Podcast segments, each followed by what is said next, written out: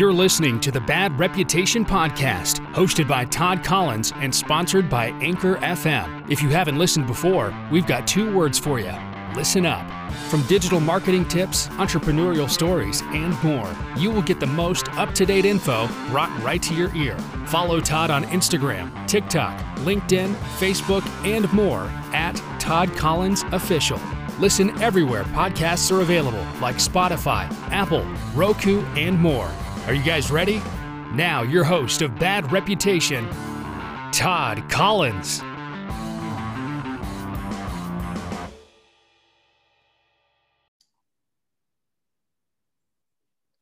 Guys, welcome back. Uh, I hope you guys enjoyed the last episode with Sally Slices. The guy had over two and a half million. He's teetering over 300 to 400,000 on TikTok currently right now. Um, it's still quite amazing. If you haven't listened to that episode, go listen to that episode. It just shows the importance of what I've been banging into your heads about downloading TikTok and investing time there. It literally will pay your bills. And in fact, it'll actually pay you to post there now. But I have one of the most successful real estate agents. I, from what I've been told in the country, I know for a fact in the state. Um, Samina Chowdhury, thank you for being on the show. I appreciate it. Thank you. Pleasure to be here. Every woman that I've ever had on this show has knocked it out of the park. Um, I'm not really sure why I still even have guys on the show anymore. I, I don't know why, but it just seems to me that women, they just do things better. Um, and I'm seeing that in the real estate industry as well. I'm also seeing it in my own business. Um, you know, everyone knows that Nikki's the CEO of our agency and her running the show uh, is just is just amazing. You know, if, if I was CEO, I don't think we would be as successful as we are. But I'm very, very impressed uh, after I did my research on you and went really deep, I'm very impressed about how you've grown your business. And I think there's a lot of listeners, especially from the real estate side, and we have a lot of real estate listeners that probably have come to you before and said, Hey, can I grab a coffee with you? Hey, can I get 30 minutes with you? Hey, can I get, you know, an hour with you? And I know that happens to me too. And it becomes very difficult with, with, you know, people that I would say like you and I that are consistently moving nonstop. And it's very difficult for us to give you that 30 minutes or 45 minutes. So thank you for giving me that one. And let's make the best of it so a lot of your followers can get um, a lot of the answers that they've probably been begging you for, and you just haven't been able to get back to them about it. So let's start with, you know, you the how, how did you? Let's start in the early days of your life. Let's start there. So we'll, we'll fast forward just a little bit. Let's get into like middle school, high school. Kind of was the interest level of real estate always there? Or was it something else? Um, my major in college was interior design. Okay. So I have a degree in interior design uh, from Maryland Institute, uh, College of Art. So not too far, just right here. Yeah. And um, I always liked like interior spaces. And for me, as a real estate agent, show me a great house, I get ideas what today's trends are.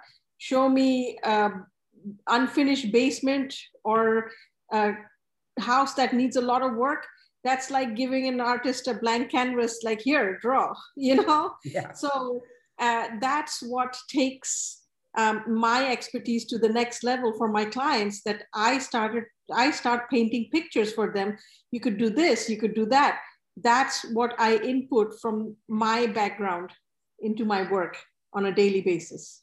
So you're you're in college, um, and you know your your your your passion obviously was art um, you know, much like myself, you know, it's and but two out of the four of my children are they they love art, as you can see back here. they love painting, they love drawing. It was the same thing for me. Mm-hmm. How does that how does that start or begin the movement towards real estate? Like I said, I'm sure you got asked, right? Hey, what do you think about this? What do you think about this? And you're young, and you know, like when you were just in college or coming out of college, you were like, well, now what the hell do I do with this degree? You know, because I know a lot of people that have a have a interior design degree and they or they're thinking about it and they think that it's one thing and it's yeah. not, you're almost like an engineer in the reality of things because of, of the mathematical skills that you guys have to have. So how does that, how do you start, what's the begin, the beginning of, you, you know, you going there? Was it a real estate agent that reached out to you and said, we need help or what was it? So basically uh, I was doing uh, freelance interior design for a few clients, you know, from home at that time. I'm, I'm a housewife, I'm a mom, my kids were really young. I was at home. And when my kids started going to school, I had more free time in my hand. So that's when I, um, my husband and I, we figured, okay, let's uh, talk about um, like, you know, buying some investment properties and maybe looking into it. So that got me started. And then I thought, thought okay, uh, why not even get a real estate license? And, you know, do my own research and try to figure out what is the best way to get into investments. And that got me started. And the more i started doing it and the more appreciation i got from the expert advices i was giving and starting to sell more and more houses it's just you know this is a business where um, there's no ceiling you know. Uh, you can just the harder you work you can just keep on going and the sky is the limit. How how much can you push yourself? Yep. and that's basically you know this is my 19th year and that's what i've been doing for the last 19 years that you know keep pushing myself to see where i can go how much i can push myself to the next level to the next level to the next level. It's just keep going. Well you're you're i think you're you're you're starting to kind of get to the ceiling here i feel like with a lot of your success or at least you're going to start breaking some glass and making a new ceiling but I want to go back for a second and talk about the the investment properties because and, and I'm going to go a little bit further back because I'd really like because you've done this for 19 years. I really want to talk about 2008. I, I was I was uh, I want to say my early 30s ish, right? Late 20s, early 30s back then, and that was the first like massive like holy crap moment. Yeah. Uh, and so I definitely want to talk about that, but I want to talk about the investment side of things. So you and your husband are like, hey, look, you know what? I think it's a good idea that we diver- diversify. You know, we, one of the first rules about building wealth, especially in this country, is get real estate, like own real estate, own pieces of property, hold on to them. You know what I mean? Or or rent them out or whatever it is. Sit on the property when you're ready for your exit strategy. Sell the property for a profit, right? I mean, that's the goal here. And it's one of the only pieces of equity that you can hold uh, in the world that typically will eventually, no matter what, turn you a profit, right? Like we know that stocks and everything else can be very risky, cryptocurrency now and all that stuff. But it seems to me that land and buying properties always seems to turn a profit no matter when you decide to exit eventually, especially in a market like this. So let's talk about that because you guys originally got in. What was the first investment property that you bought? And obviously, I know that you were like, well, screw this. We're, we don't need to pay our commission to a real estate agent. We can just do this ourselves, right? And, and continue to purchase. But what was the first investment property that you bought? Uh, actually, it was um, it it was a condo. Okay. Uh, and um, at that time, you know, we got it for like 140 was the price. And today I, I still have it. I get rent from it and my rent actually ended up paying the whole mortgage for it. I'm I'm paid off on it, and um, basically, you know, I still get rent, and I could sell it for double the price today. Especially in this market. Yeah. Notice we're in 2021, uh, and the market on houses is astonishing right now. Uh, so if you're thinking of buying, good time. If you're thinking of selling, great time. Um, so you held on to the property, you paid the property off. Mm-hmm. So guarantee it's no matter what, whenever you want to get out of it, although now would be a good time because mm-hmm. uh, you're going to sell it for a hell of a lot more than you might sell it for, you know, 10 years from now, but you don't know, right? Yeah. Um, but at the same time, the price at which I bought it, it will never go down to that price. No, no. Absolutely not.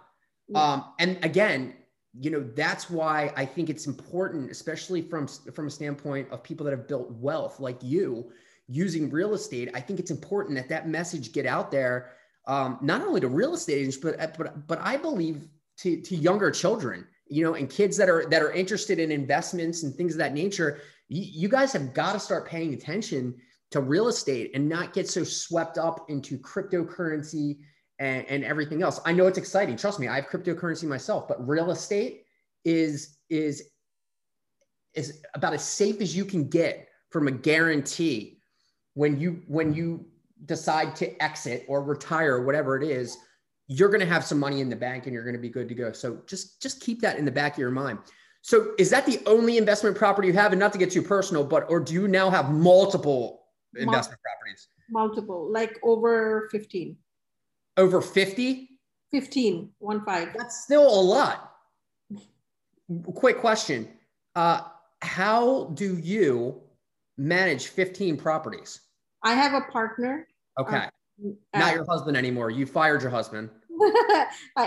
my partner is um, so basically my partner is an architect who is also a builder okay so um, his expertise is he brings in the team yep. to do all the work to fix it up and make it rentable and you know uh, collecting rent that's his thing and when we find the property i go through the comparables just to make sure that we're buying it at a good price and if we were to fix it up what would that price be i research those prices just to make sure that we're good and we move forward yeah i mean so having someone who is a contractor or, or, or, is really the best real estate partner you can ask for when it comes to it, uh, I would say from an investment standpoint, that's the best type of partner that you could have. Right. And at that point, he manages the properties or you manage the properties. He does. He does. Wow. So you're the you're the money behind it. Yeah. Amazing. That is, ex- and that's the exact track that you you want to stay on when you're talking about investing in real estate you don't want to have to do the work and in reality that's when you're running a business you don't want to have to do the work you want to hire people that are good at what you're not good at and then you pay them a portion of the profit and that's how you create a good business so you're an interior designer who takes a couple jobs as an interior designer you you decide i'm getting into real estate you buy some investment properties you're now a real estate agent. You now own 15 properties that basically are just sitting back, just cash flowing you. So when and if you ever retire, which most people nowadays don't even retire, I mean, there's really no point, in my opinion. You're just going to be sitting on mass equity and you've built out and what I call legacy wealth for your the generations of family that will be coming behind you when you know unfortunately you myself and you were long gone. Um, why do you think just as a mentality standpoint why do you think most families only have like a person like you right? There's usually only one like you that comes along every so often that builds this legacy wealth for their family and then you don't see it again for quite a long time why do you think that is do you think that has to do with your the way you were you, way you were raised? Because I know it does for me. Um, partly yes. Okay. Uh, my father is a self-made millionaire, and we we are five siblings. All his five kids. We decided that we wanted to make it on our own and not. And if we plan to give something, it would just be a bonus. And till today, we have not asked him for anything except for the fact that he's paid our uh, student loan, which is huge in the US right now. Absolutely. And uh, we are grateful for that. That is the biggest gift I think I got that I don't have a student loan. Yep. And I got a degree which is free and clear. Yeah. And I wanted to prove to my father that this is what I'm doing with my degree. That's number one. Number two, if you ever, um, you know, I have a coach. His name is Brian Buffini he was one of the first coaches. And, you know, every time I went to his seminars, the first question he would always ask in, in the crowd was, who here uh, is a first generation immigrant? Because mm-hmm. he himself is, okay? Yeah. And he, he, he got $100 in his pocket um, when he was in 1990, and he became one of the top real estate agents in the country. Not only that, he sits in the board for NAR right now. Yeah. And um, and he's making millions, you know, and he every time he asks this question i'm one of the person to raise my hand that yes i'm one of that and you know he says that the dream that you came into this country with your kids won't have this dream unfortunately. And they, because they don't dream like that they don't achieve in that level also. So because of that he wrote a book. It's called the emigrant edge okay? And that talks about five rules that you could teach today's kids. It's the emigrant edge by brian buffini. It's one of the new york bestsellers. And wow. it talks about five rules that you could teach your children just so that they can achieve like we did as first generation immigrants. So, and, and I think that's extremely valuable and important. What about the real estate agents or what, what about the real estate agents that aren't immigrants? They come from, and, and in my, my situation, you know, I'd have to go back and look. I, and I know that uh, the history of my family, uh, we've, we've gone back and we've done some documentation on it. I know it's, it's, they got it, came over here Part of it, part of them were from Sicily. The other part was from Ireland. My question would be, and, and I'm seeing it more now, would be, you know, obviously the per, the parental side of what you pass down to your children is extremely important. When when my dad, you know, when I was growing up, he made me go outside and stack wood, mm-hmm. and without gloves mm-hmm. to appreciate gloves, the warmth, and that he was supplying me, right? That I wasn't supplying to myself, but he was trying to make a point. And his point was, is that you have to work very, very hard to get things to make life a little bit easier for you. And I think that's just a, a rule, and uh, it's it's a lesson that you know every parent should try to teach their children. Unfortunately, that's not happening as much as it should nowadays. And I feel like, you know, someone like your father, who probably you know, and and like most dads out there, especially with their daughters, he's I'm sure he came to you and was like, "Do you need anything? Yeah. Is there anything I can do?" All the time. Right? Of course he does. And and you're and you're like, "Nope, gonna do it on my own." Number yeah. one, he probably respects the hell out of you, uh, hundred percent, right? And I know all of you are probably like, yeah, I mean, he's going to leave everything to you guys and make sure that you guys are taken care of and create and create that wealth, that continued wealth, which is awesome. But I love that you guys have done it yourselves. I think that's so important because if it if you did it with his help, it would it it ends up scarring you in the future yeah. from the opinion of others. They will say she didn't do it on her own. She's got a millionaire dad. It happens to everybody yeah. with their parents that have money. So do you do you get concerned about that? I mean, no, because you know we are so goal oriented and focused on what we want and we know how we can achieve it we're so focused on that that none of that matters.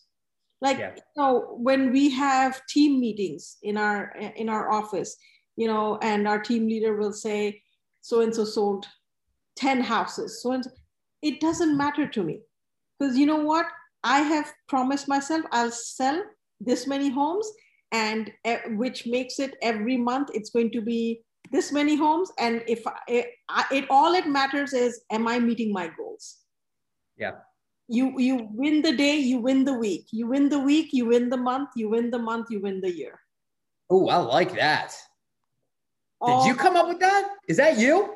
No but we've we've been trained like that. You i just, like that a lot. You look at it one day at a time. Today what am i supposed to do? If i do like this the whole week i've won the week and hmm. all you need to focus on is did I win the week? Don't focus on what's going on next week because next week you'll fit, focus on did I win the week next week? Because eventually it all adds up to have you won the year? You got it.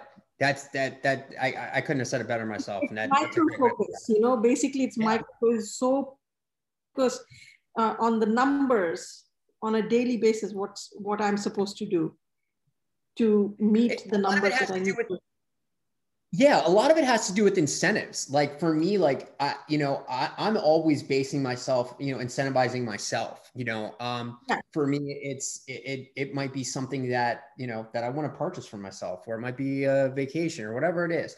The one thing that continues that is that I invite. I've always talked about this. I invite competition. I'm very very competitive in the industry that I'm in. Um, I hate losing. I don't like to lose and I, I, I have a healthy, healthy relationship with losing, which means I don't like to spend a lot of time with it, but it's okay if it happens because I typically will learn a lesson from it. So my question to you is dealing with that real estate industry, you you obviously were around in 2008. You were probably flying pretty high prior to 2008. You probably did not see it coming and it hits.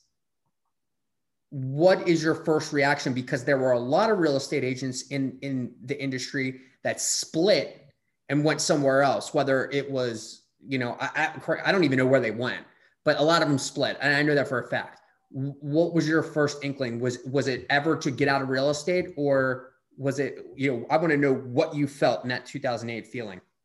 So i got um, I knew this was coming. 2008 was coming in 2006. Mm-hmm. That's and I was I was fresh agent, just a few years old in the industry, and that's when I went and invested on getting a coach.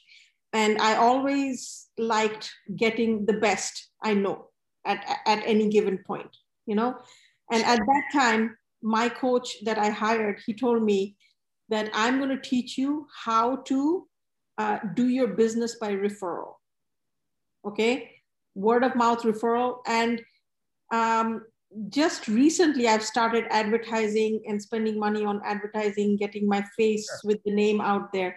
But up until like two years ago, even 80% of my business is word of mouth referral. Do an awesome job that they they ex- they expect 20% from you just give them 25% you don't have to go out go crazy. Just give them a little bit extra than what they expect. That makes them remember you. And this the referral business comes. He told me he told me at that time that you know whatever tasks i tell you to do diligently with in full faith just do all that and imagine your business is like a car which is sitting in a garage in uh, minus five degrees temperature. What do you do? Do you open the garage and then zoom out? You don't do that. You start the car, you warm up your engine, you know, and that warming up was six months. Okay. And then, but you're diligently planting seeds, okay, with people you know, people you've worked with. And we, I kept on doing that. And he said that the day it hits three years, which was 2008, he said, You'll never look back. And he was on the dot correct about it. 80% of my business is word of mouth referral. People just keep coming. I have, I have like a whole uh, family, like somebody, somebody's brother, somebody's uncle, somebody's nephew like they, the whole family is buying through me. I'm their family real estate agent. You know that is the kind of referral business i built over the years. i'll tell you a majority of of my business has been built the same way. Um, you know we run digital ads. Obviously it's what we do for a business. Um, and we run digital ads for ourselves but and i'm telling you you're absolutely on the money um, I would t- say 80 to 85% is referral business. There's no question about it. There's no questions about it. And, and regardless of what kind of a market you're in, yeah, doesn't matter. It doesn't matter. And even with like in our business, look at the competition we're getting on a, uh, on a daily basis being bombarded. We're fighting with Zillow. We are fighting with Redfin. You know, we agents are fighting. But keep in mind, if you have a relationship it doesn't matter who is Zillow, who is Redfin. You have a relationship with this person. And this person, the moment they think real estate, they think Samina Chowdhury. The confidence level on you is astonishing. It reminds me of myself. and it gets probably it probably sometimes gets misconstrued as cockiness, but I believe it is just massive, massive confidence in yourself and what your capabilities are.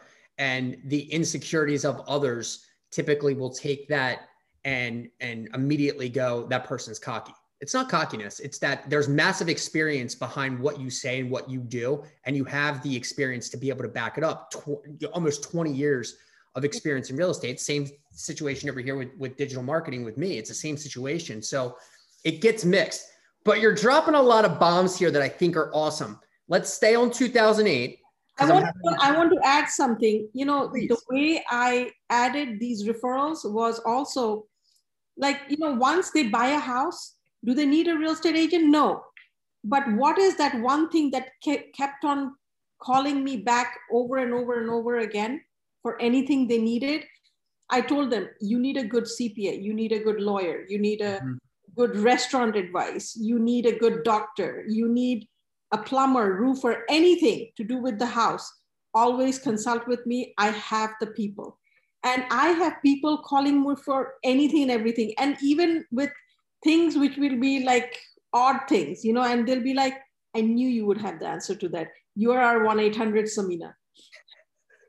I love that. I get. I, it happens to me. It's funny. You and I are very much alike. It happens to me too. Like people will because we have the mindset that we have, right?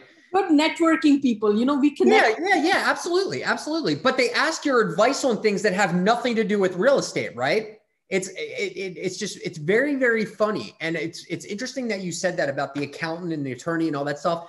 I literally just had a friend who is starting a business, and he was he was very nervous about go like legitimately starting a business, right? And I said, here's the deal. Don't even worry about it. Here's an accountant for you to call. Here's an attorney for you to call. And, and let's get everything in place. Here's the insurance guy for you to call. Email them all and schedule when you're comfortable to go meet with these people. His mind's at ease now, right?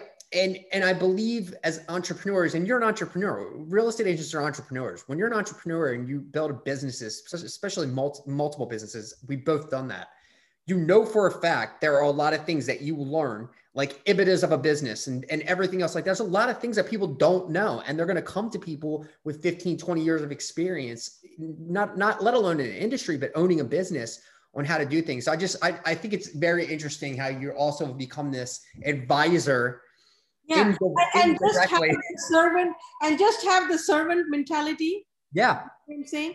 Just absolutely. servant mentality and just um, give give give. Don't expect anything but it will it will automatically come in return it it, it always and and it's funny you bring that up okay yeah every every time and i do I, I i try to give as much as if you go to like my my social media pages and i've gone to yours if you go to my social media pages i i i give most advice and what to do away for free a lot of people don't realize that. But when you go to my social media profiles, everything's there. Like I tell you exactly what you need to do. The thing is, is that most people just don't do it, right? So you're an exception to the rule, right? You your your coaches, the people that you work with, tell you to do something, and you go, mm, yes, that makes sense. I will do that. And then you execute on what you've been taught. The problem is the lower percentages of people, the average person out there does not execute on what they what knowledge they've learned. So yeah. my question to you would be what has made you what has created this mindset where you're executing on what you've been learning and the knowledge you've gained? Why don't you think other real estate agents or other business people are executing on what they're learning? Why is that happening? because they are not writing their goals. That's number one. They don't have a goal, written goal. They don't know where to go.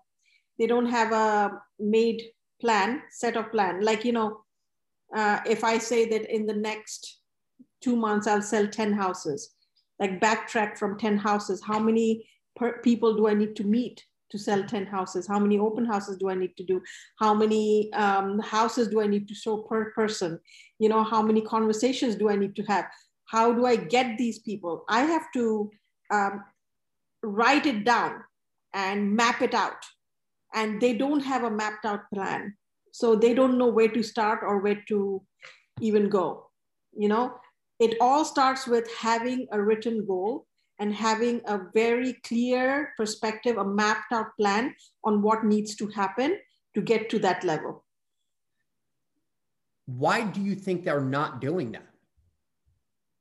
Some are just lazy. I mean, I mean, the average real estate agent is not doing that. And and plus, they don't have the discipline, you know. And um, they. Um, That's what I was getting at.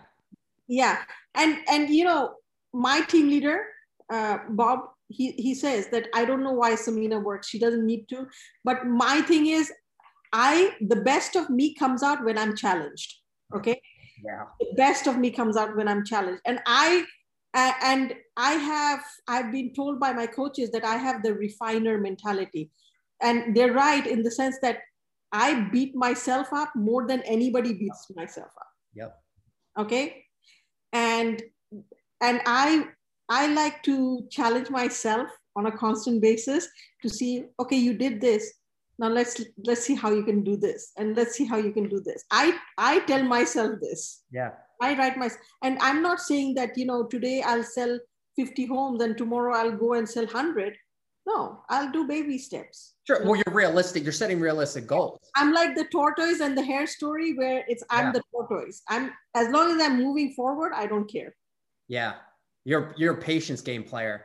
Yeah. I like that a lot. I think it's funny too that you stated that you you I, and I don't know if you're like this, but I'm like this. It's when my back is against the wall, that's when I operate at my best. I typically see the best of me come out when yeah. We're in uh, when I'm being challenged, right? Yeah. It always seems to be that way. The question is, how the hell do we get ourselves to the point where we're constantly operating that way or is it just too emotionally exhaustive do you think to operate at that level of our best every single day is that just an unrealistic expectation you know the thing is now i'm at a place where like last year i sold 50 homes okay during the pandemic okay and this year my goal is to do 75 will i do 75 i don't know i've already done about 30 you know so um, I my thing is I want to work smarter, not harder. And my current coach, when I mean I, I I got a new coach last year. Yeah. And my current coach downright asked me in December, how many houses did you sell? I said 50. And his his reaction was 50. You sold 50 homes. I said, yes, sir. And he's like, why are you here? I said, because I want to, I don't want to sell 50 homes.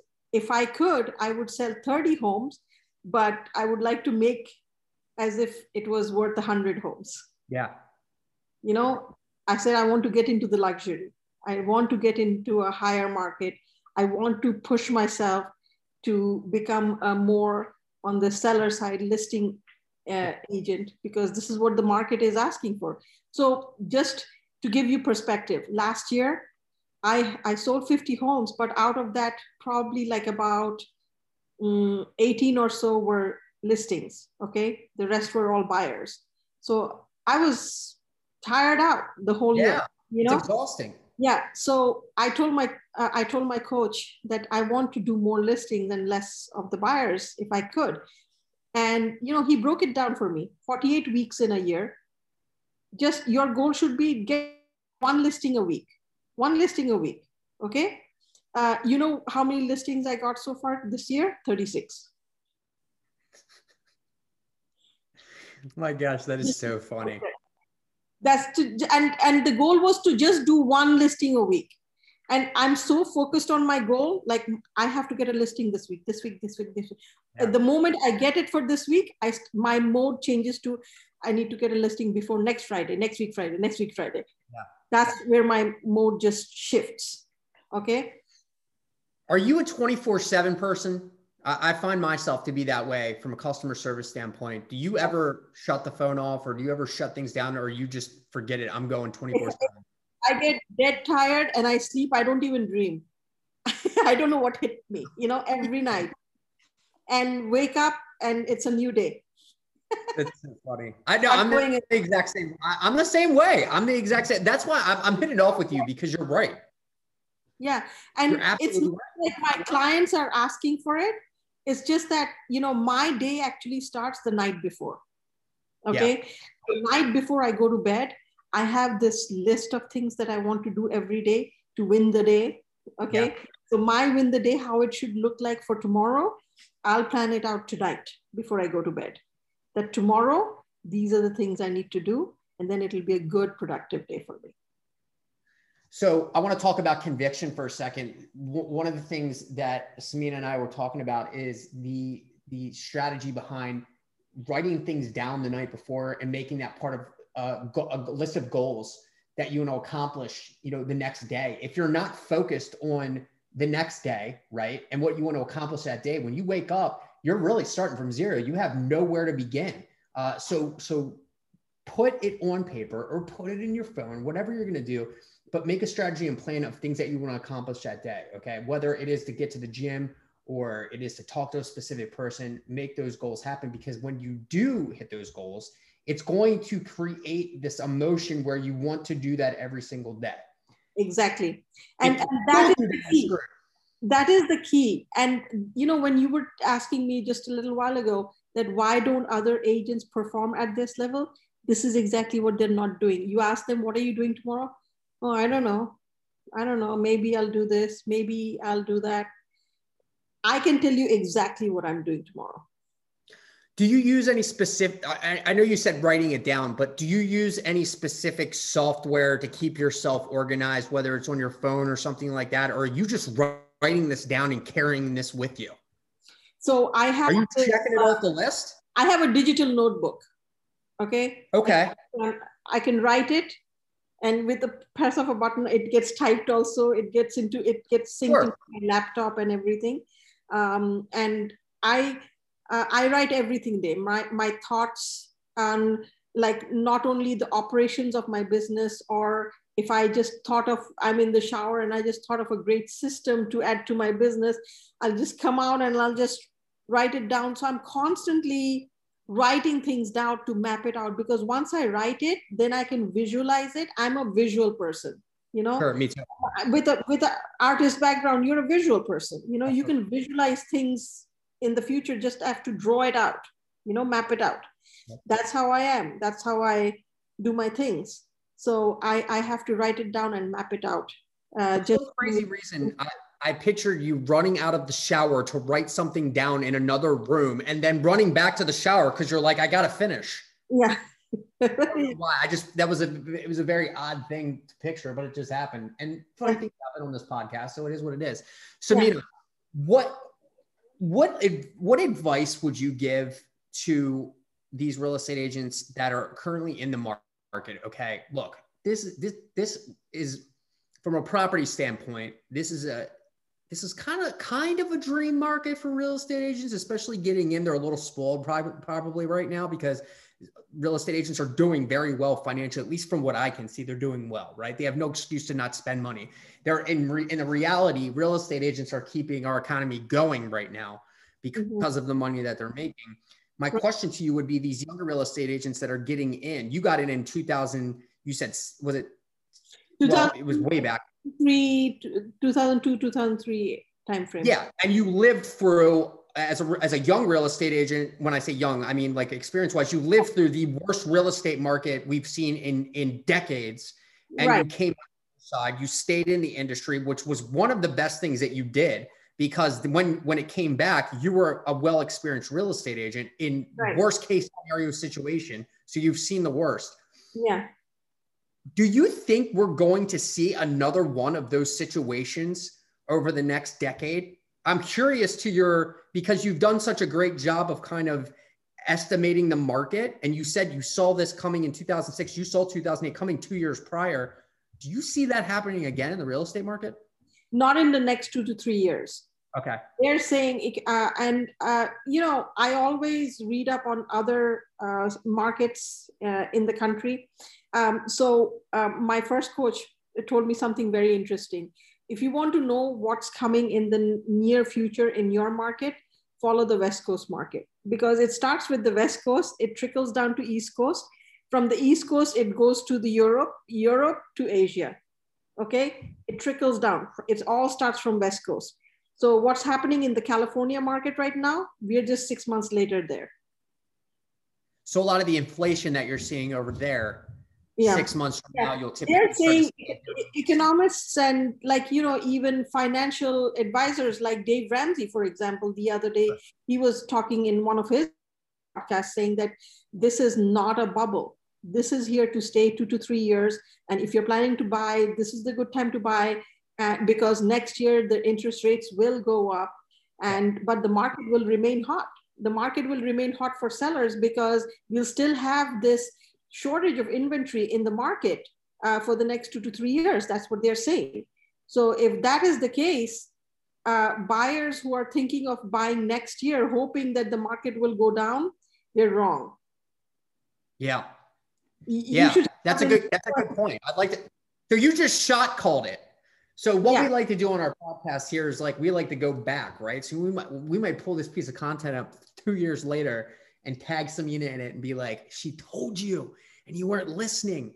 But that's amazing because you called the last one. I love to be able to watch this, obviously stay connected and see if the shot call happened in. Because if that's the case, you may have figured out a completely other business for yourself by diagnosing where these markets are going because that's pretty cool Yeah, I'm listening and I just- to all the experts like Dave Ramsey or NAR, you know, um, or what the California market is telling us. You know, it's just I'm listening to the all best- the economists, the top economists in the country. I'm just listening to them and um, just telling you. But yes, the interest rates are going to start going up.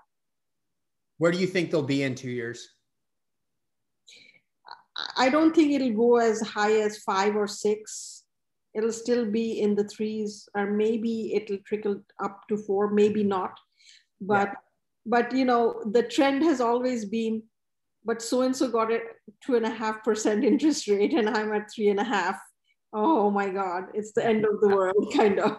That's what the people yeah i mean that's the one thing that i've never it's very interesting to me and people don't realize this when it comes to interest rates right one point is not as devastating as you think it is um, whether it's buying a car or buying a house at the end of the day if you're paying and, and this is just my opinion what- and i'm curious to what advice you give to people especially being that you're an investor Mhm, if i were to go buy a house today and i can afford a 15 year mortgage mhm. should i do it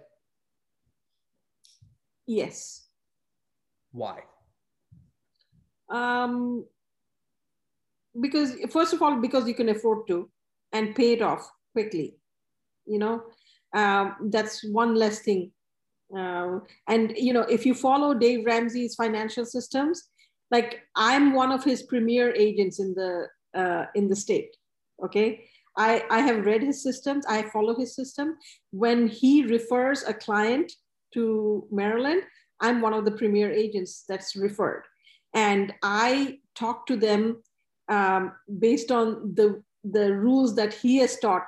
I talk to them in that context, you know. And most of my clients, believe it or not, and these are first time home buyers that are coming in following Dave Ramsey's systems, and they have 15 to 20 percent money down already saved and student loan, student debt paid off. Yep. And when these sellers come, they don't have a mortgage. yeah It's unbelievable. I, I, I once remember telling, and you know, Brian Buffini telling us, and this was during the uh, 2007 2008 market. Yeah. He was saying that, uh, you know, people have to uh, really read what the market is telling them rather than hearing what the media is telling them. You know, in the news, they were saying, oh, uh, foreclosure rates doubled. Yeah, it went from 1% to 2%. Yep, it doubled, but it went from 1% to 2%. Right. It was not crazy. And did they know that 95% of the foreclosure market at that time were second homes? Nobody said that. yeah you're They right second homes. And they didn't say that it's it's it's the message that they were conveying yeah, right yeah. And, you know, almost 40% of the houses in USA don't have a mortgage. What i find interesting is that you you you're you're a advocate of the 15 year mortgage which so am I.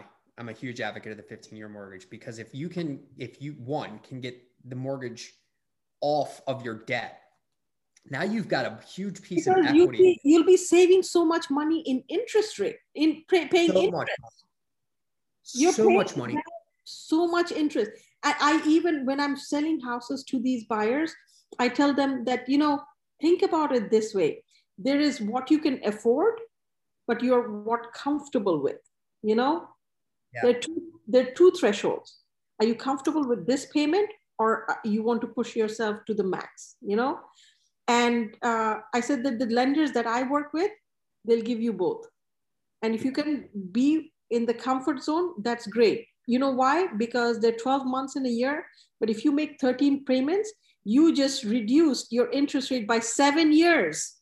A hundred percent. Why would you not do? There's people out there that do not do that, by the way, and that's crazy. I always pay more towards my mortgage payment anyway, and we always make an extra payment. Always. Yeah. yeah. So because you don't want to pay the banks that extra interest money. Absolutely not. Absolutely not. And you give this advice to all every one of your buyers, I'm assuming, right? Yes, yes. And and you know, I, I have believed in that, you know, I fear God. He's watching. Sure. I want to rest my head at night on my pillow thinking I have um, given advice to everybody in good uh, yeah. intention yeah. and I've not cheated anybody. And that is what uh, is most important for me that leads me to the discussion of reputation right? Because reputation is the industry that i i come from and it it's you know when we talk about 20 years ago and starting businesses that that's you know that's the business i came from not only from handling celebrities and athletes personal reputations uh, online because there was nobody really around to do that but now handling a majority of, of businesses um, and being an you know, people say I'm an expert in the field. I, I I don't think you should ever call yourself an expert. I think you should always let other people deem that based upon how long you've been operating in industry and the and the knowledge that you can pass on to give that experience to others. But speaking of reputation, 80% or more of your business is referral. You're messing around with the digital ads, you're getting leads, obviously. I mean, yeah. there's no question about it based on everything else. As far as your reputation goes online, Mm-hmm. How do you handle those things? Because that the the when I talk about real estate, I'm talking about digital real estate. When someone goes to look at you on Google My Business or Facebook or any of these other places, they're going to want to look at you and be like, what are other people's experiences? I don't know Samina, so I need to go by the, the values of what other people are saying about her, not refer. I'm, I'm, constantly collecting testimonials for my clients. I'm con- constantly collecting those and I'm putting it out there. Yeah. And you know, I tell them uh, on my first buyer consultation or listing consultation with them that, hey, I'm going to work hard and put my time, invest my time in finding you the next home or selling your home. Uh, can you do me a favor? Yeah. Tell me what you expect from me, and I will make sure that happens. And the second thing is, buyers know more buyers and sellers know more sellers. Can you do me a favor and fi- help me find my next buyer or seller for me so that I don't waste time on finding them? Rather, I put that time, invest that time in finding you your next home and doing a darn good job about it. See, I almost got you to cuss there. Now, I want to talk about that for a second from the reputation side. What Samina said is, I, I, I want you to remember um, she didn't say that she asked for reviews. Okay. When she has a good experience or whatever an experience is with a client, she doesn't say, Can you leave me a review? She's really asking the same thing that I tell all of you to ask How did I do? How did we do? And when that happens, the next question is Would you refer me to someone else? That's how you build a referral, a pipeline, is by asking how you did I got the review. Now I'm building social proof online. And then the next follow up is, would you refer me to someone else? That's how you build social proof. That's how you get more business. That's why you don't have to spend all that money on the digital ads. Does it help? Yes. But can the reviews and the testimonials do the business for you? Absolutely 100%. Right. I agree wholeheartedly. And the, the, the, the, um, design of what you're doing because it's exactly what I do. And I always tell like this goes kind of on the other side of like restaurant clients, but I always tell my restaurant clients, I'm like, stop asking people to leave you a review. Ask them how you did after the experience. If it was good, great. If it was bad, let's set up a strategy and a plan to be able to get that get a second chance at these people. There's so many people when they get a negative review nowadays that are immediately like, "Well, I didn't want them anyway." Instead of saying, "I could probably learn from this. Let me investigate and talk to this person and find out what I can do better next time." What ends up happening is if you take it a step further, especially when it comes to reviews, if you take it a step further and put energy into that conversation, the odds are that person will become the biggest fan on the planet of you and will refer you to more people than the person who left you the five star review. Guaranteed. And I know for 20 years of experience, I know you've dealt with a one percenter, which is what I like to call them, or a 10 percenter, whatever you want to say. But you've probably dealt with that, am I right? Yes, yes. And you know, there are people that no matter how much hard you try, you can never please them. Yeah.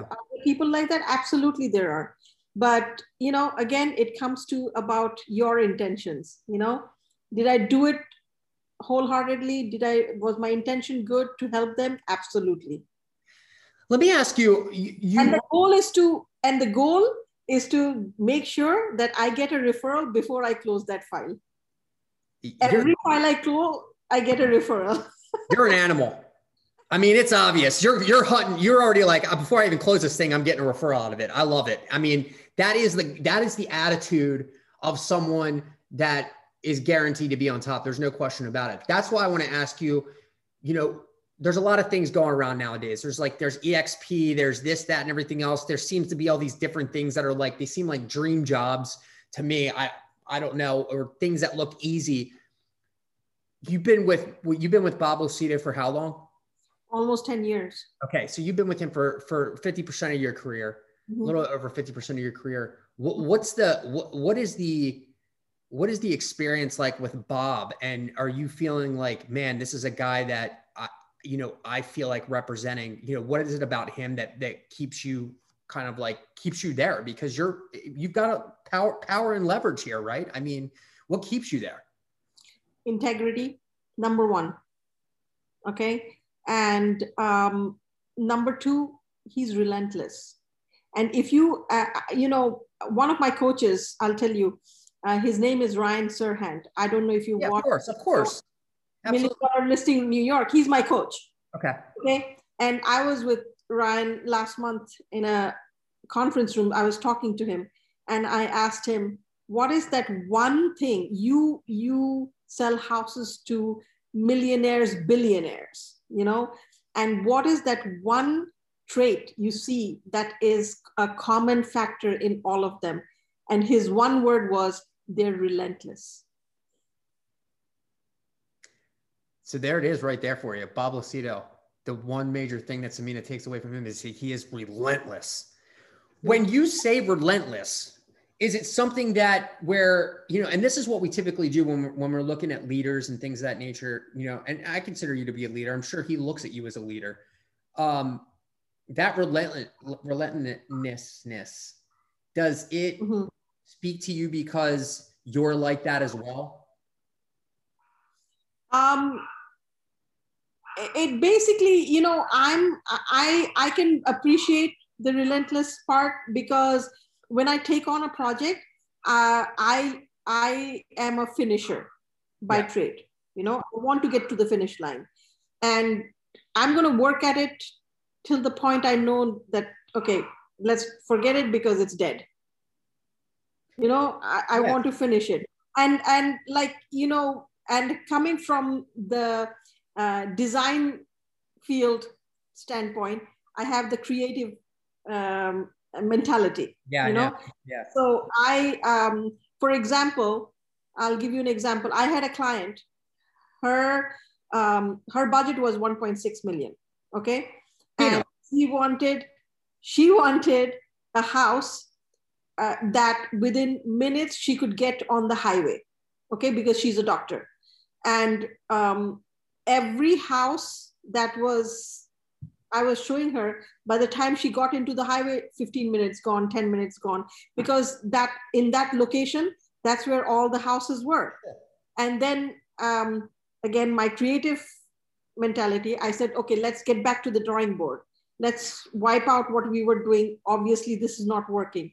So what did we do? What is the first thing, what, which is most important? Location, location, location, location, right? Yep. In this case. So we said, okay, we will not compromise on the location, but we'll compromise on the house. You know why? Because the house can be fixed and the house can be built. And so we we chose the location. We found a house which was 900,000. It was a 1972 built house. And I said that, you know what? Now we'll strategize. We're going to, instead of you getting a regular loan to buy a $1.6 million house, you will get a renovation loan. And we're going to fix this house because there is potential. You have the location, and if you get the house you want in this location, you get your house, you get your location, and you, uh, you know, you get the pri- at that price point. You know, so that's where my partner, who's the architect and the builder, came into the picture. So basically, we we looked at the house. We we could double the house in the back, raise the house up, and everything so basically, it, it would have costed them 450,000. So uh, in a renovation loan, for example, you do two appraisals. One appraisal had to be that what they bought it for was 900,000. Did it appraise for 900? Yes. And then looking at my partner's drawings, would it appraise for 1,350? Well, guess what? It, it appraised for 1,650. They got a house which they wanted at the location they wanted and got 300,000 equity. So you you you bob and weave and you created a path when realistically there was there, it, the average real estate agent would have said there's no path here. This is a 10% customer. I'm getting rid of them. You strategized you thought outside of the box and you or would have tried to convince them to buy 15 minutes inside. But did you really convince them? Because the question really comes down to is if you sat down with them and you said exactly what you just said to me, I don't think I need to be convinced. I think you really were just like, you know what? This is just more realistic and it makes more sense and it's more beneficial for you to make this decision. And, and, and that right there, bar none, is what I believe is missing, right? From the average real estate agent to the above average real estate agent. The question is, can if you can't find it, can you create it?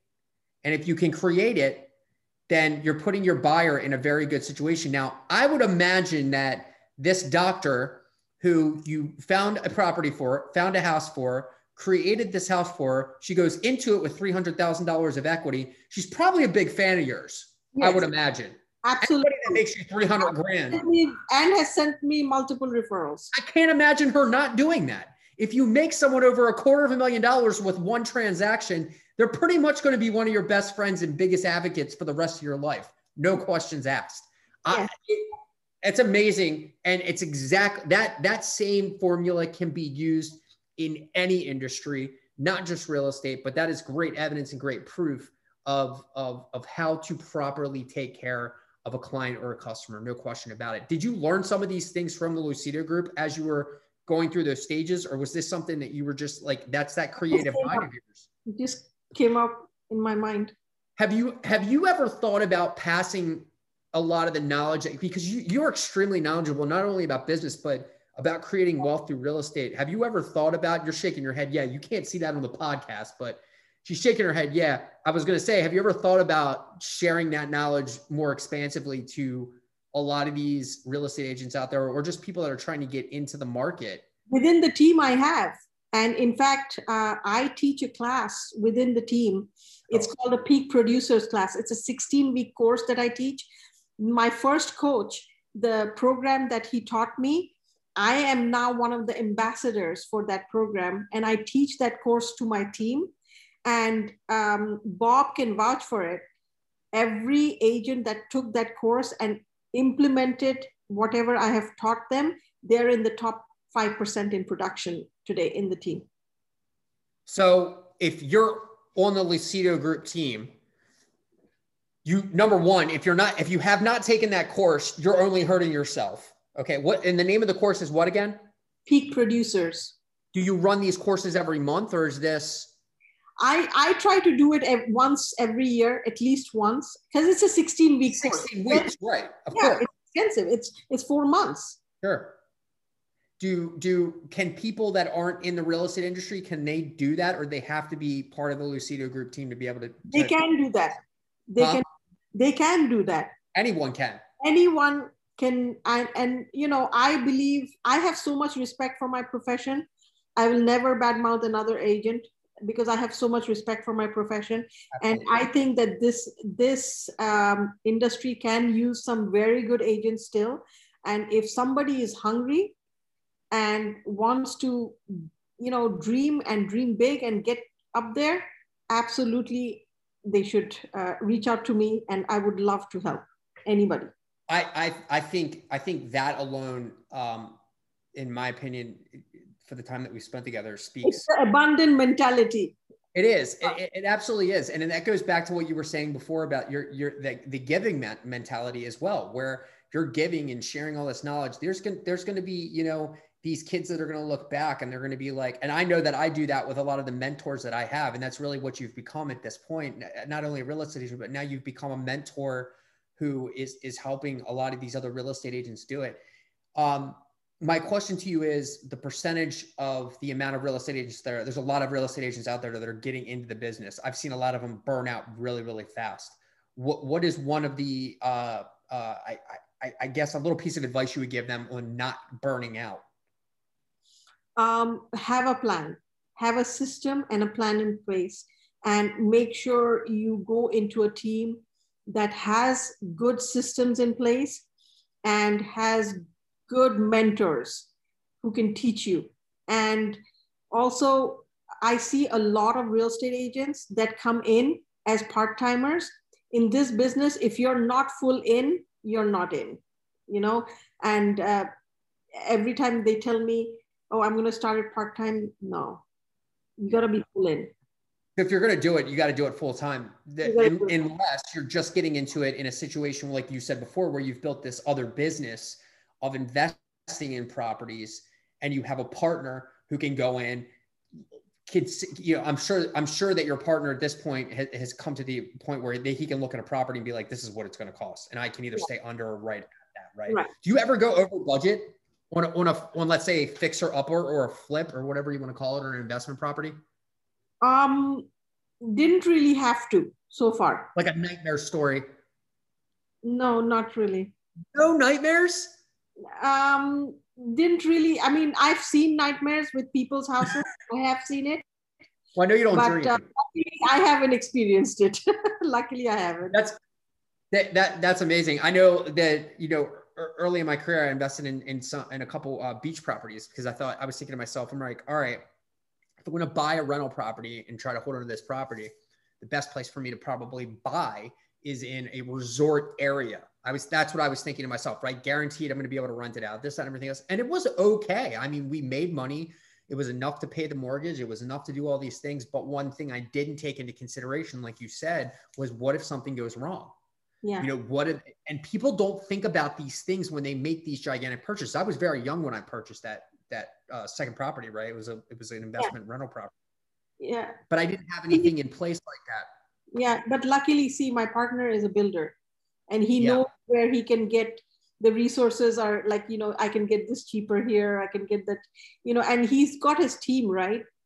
And sometimes his team will just do the work for him like you know at cost you know? What's because he, they, they, um you, the houses that you sell now are and, and we talked about it a little bit before but these houses that you're selling these are these are not normal houses. These are you know 1.8 million 2 million like these are these are big timer you know i have some like i do the 400 some other ones too like they're like little townhouses like what is the you're, it's like all over the place but the big ones like there's real estate agents they don't get their hands on those types of properties how did how does that happen is that just based on experience uh, experience, word of mouth. You know, Yeah. it's who you know, it's the network, it's who you Yeah. know, and um, who you have served. Like, like I always say that you know, it's who you ask a referral from. Okay, if a, if you ask a referral from a 800,000 buyer, will he give you a 300,000 buyer? That's not his friend circle. His friend yeah. circle is 650 to 1 million. That's his friend circle. Okay.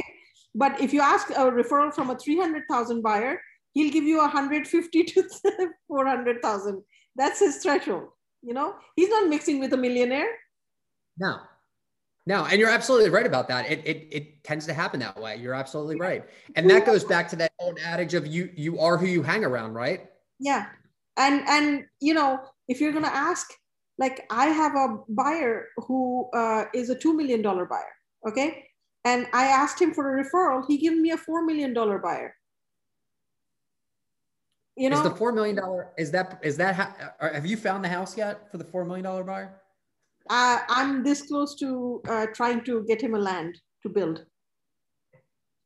Because I feel like you kind of have to, right? There's not a lot of four million dollar. I don't know. Maybe there is, but and, and you know, I haven't even sold him a house, and he gave me two referrals. One is a 2.5 and one is a 1.8. He just likes you. He said that you know I know you'll you'll do a good job because he knows I'm constantly like pushing pushing. He's a busy man, but yeah he has given me what he needs and he knows in blind faith that i'm working on it. You know why? Because i'm giving him an update every two days. Even if i don't have an update i text him i didn't get this but i'm on it. I didn't get this but i'm on it because i'm constantly updating him. And that goes back to you making your checklist of things to do. That makes that goes back to preparing for the day right, and that goes back and, and at that point the communication lines are consistently open with the people that you're working with, which yeah. will lead. And, and, you know, my day goes by. Yeah, my day goes by. The morning, I follow up. Afternoon, I follow through. Evenings, I follow back. Follow Say that up. one more time because I want to. Follow up, follow through, follow back. All right, I want to I want to point this out real quick because this is a great piece of advice. It's follow up, follow through, follow through, and, and follow, follow back. You're following up in the beginning. Okay, that's your that's your morning. Your afternoon is the follow back. Okay, so you're oh, following follow back. Follow through. Follow through. I'm sorry, follow through. You're yeah. following through, and then you're following back towards the end of the evening and then you're moving back into the next day your preparation for the next day great piece of advice i think that's amazing um, and that is that is like to key that is the key factor to retain buyers and sellers in this market. There is no way they'll go to any other place. You're keeping them in the web. Yeah. You're keeping them in your web and they're not going to leave that follow, web. Follow, follow up, follow up, follow up. People so we'll, we'll, follow up in this business.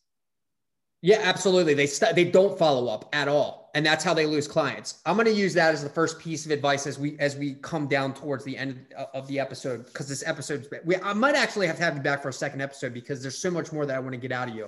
Um, you know, some sometimes you you you just hit it off with people and they really get you thinking and their mentality of success you got to pull as much out of them as you can for their followers. So that that that little piece of advice that you just dropped, to be quite honest with you, is is gold. And I hope you guys listen towards the end of this podcast. Um, give me two give me two pieces of advice you would give, quick pieces of, of advice that you would give to a a young real estate agent just getting into the industry and a seasoned real estate agent who is feeling like they're stuck uh, and they can't go to the next level as a real estate agent? Young real estate agent is, again, ha- pick a team. This next decade, they're saying 40% of all agents in, in the next decade will be joining teams. So this next decade, you'll see more and more teams evolve.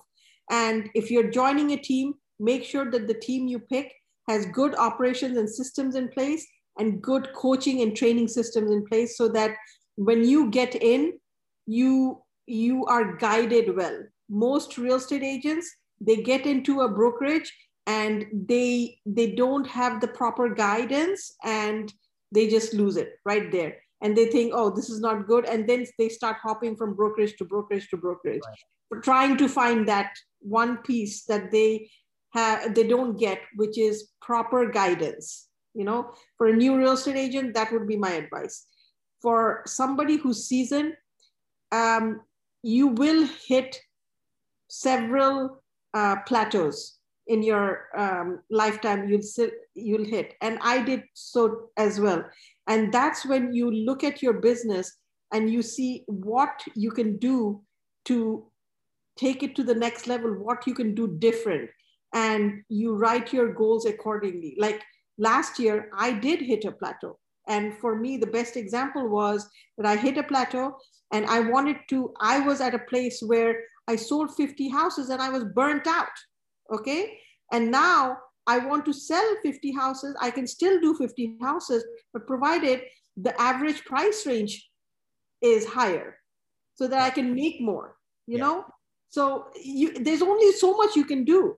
So how do you get to that? So I got a new coach who could get me into luxury with a higher price range so I could raise my uh, average sales price. And it's what I just told you my average sales price. Now I'll start asking for referrals from million dollar buyers rather than you know 300 400,000 buyers because that's what they'll give me and i'm i'm going to try to do such a good job that they'll be super impressed and they will remember that this is the level of service she offers and this is what she'll offer to my friends and families too yeah i think I think, come I think you hit the nail on the head and at the end of the day uh, I think for that seasoned real estate agent, it really comes down to what you just said before, which is to work smarter, not harder. That's that. As you get further in to the industry, you, you you've got to stop yourself from burning out and really start working a little bit smarter and not as hard. Um, and you can actually end up creating more wealth for yourself um, with less output um, if you're doing it the right way and you have that strategy in place. So, absolutely great advice, and I think everybody will get value out of that. Um, these are questions that don't even matter, right? So if you had to, if you had to choose, uh, uh we're, we're going to talk about food real quick. Tacos or pizza? Which one? Uh, pizza. Okay. Ice cream or um, yogurt? Ice cream. Cake or pie? Cake. Love it. All right. Those are important things to know about people because if people say, and I've always noticed this, if people say yogurt instead of ice cream, you need to watch out for that person because there's something wrong with them. That that specific question is meant to throw people off. Samina, thank you for coming on the podcast. I I, I cannot tell you how much value. I don't I don't think people realize because we're gonna I'm gonna come up with a different title for this podcast episode because I think a lot of people were expecting real estate stuff when in the reality there was a lot of real estate talk, but there was a lot of mental there was a, a lot of mental um, uh, capabilities and a lot of creativeness that were discussed that I think are people that even aren't in the real estate industry are going to get a lot of value out of it. And to me, that is just so important. The mindset side of things, um, it just shows why you're a winner. It shows why you've gotten to the places that you've gotten to, and it's very impressive. And I, you know, like I said, I think we're going to have you back for a second episode because I really want to dive deep into that mentality and really figure out kind of what is making you tick 20 years later in the same industry and you're still going up. That doesn't happen. Like you said, you hit a plateau, but most people don't continue to go up and you're still going. And the question is, where is the end? Is there an end?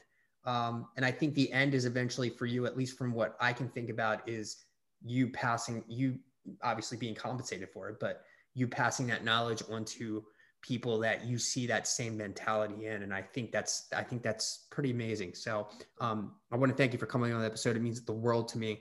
And uh, we're going to have you back. There's no question about it. Thank you. Thank you. It's a pleasure. All right thank you for listening to the bad reputation podcast. Be sure to leave us a review and share what you may have learned with someone else today. Remember your reputation is everything